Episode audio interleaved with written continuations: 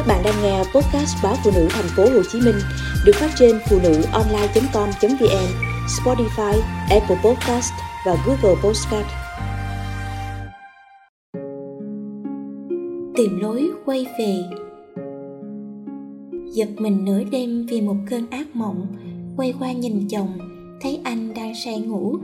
Sáng sáng ngồi dậy Em quay sang nhìn anh lần nữa Anh vẫn thở đều.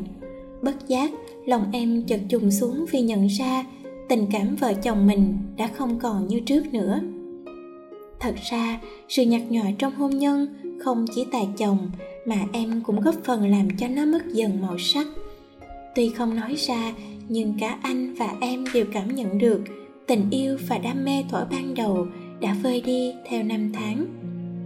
Còn nhớ những ngày mới cưới, vợ chồng cứ quấn quýt không rời thậm chí một cái khẽ trở mình vào giữa đêm của người này cũng đủ làm cho người kia lo lắng, thức dậy theo.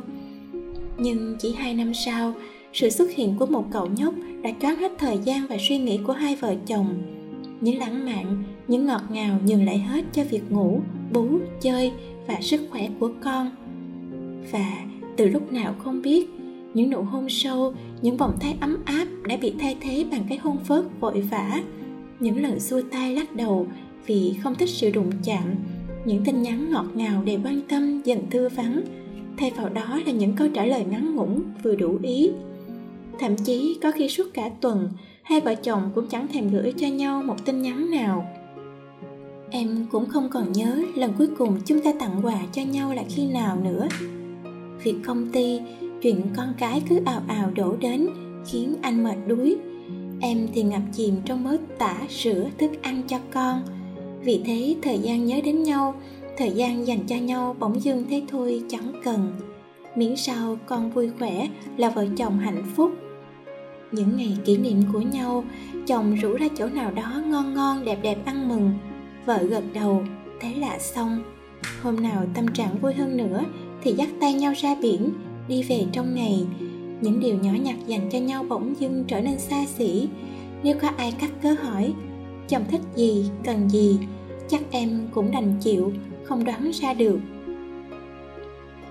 Em cảm nhận vợ chồng mình đang dần trôi xa nhau thì chắc chắn anh cũng thấy được điều đó. Nhưng cả hai đều không biết làm thế nào để xích lại gần nhau. Áp lực của cuộc sống cứ dồn dập xô đẩy, khiến cả hai mệt lã. Đến lúc tìm thấy chút thời gian rảnh rỗi hiếm hoi mỗi người lại quay lưng đuổi theo những sở thích của riêng mình. Biển động rồi cũng có lúc ngừng, bão tố, cũng tới lúc tan, quần quật vì công việc, rồi cũng có lúc được nghỉ ngơi. Vào thời điểm đó, em đứng lại nhìn vào cuộc hôn nhân của mình. Như khoảnh khắc này đây, em muốn bồi đắp lại những gì còn thiếu sót. Sáng ra, em dậy sớm, nấu món nuôi xào anh thích. Em cũng nấu cho con một tô nuôi nóng hổi và cho mình một đĩa nuôi chiên giòn. Ba người, ba sở thích một việc khó nhằn mà em luôn giải quyết nhanh gọn bằng cách cho cả nhà ra quán. Buổi sáng trước khi chồng ra khỏi nhà, vợ nhẹ nhàng tròn tay ôm eo chồng và đặt nụ hôn lên má. Anh có vẻ bất ngờ nhưng nhanh chóng lấy lại vẻ mặt bình thường rồi siết nhẹ tay vợ. Nhìn anh lúc này thật mới, khác hẳn vẻ cáu bẳn gắt gỏng, lo sợ vợ con níu kéo làm trễ giờ như thường ngày. Trong phút chốc em chợt nhận ra rằng tình yêu của chúng mình vẫn còn đây, nguyên vẹn.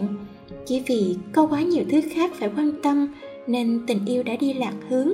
Hành trình hôn nhân vẫn còn rất dài. Nếu cứ bỏ mặc tình yêu lang thang đâu đó, chắc rồi sẽ đến một lúc nào đó, mọi thứ khác đều sẽ ra đi cùng tình yêu mà thôi.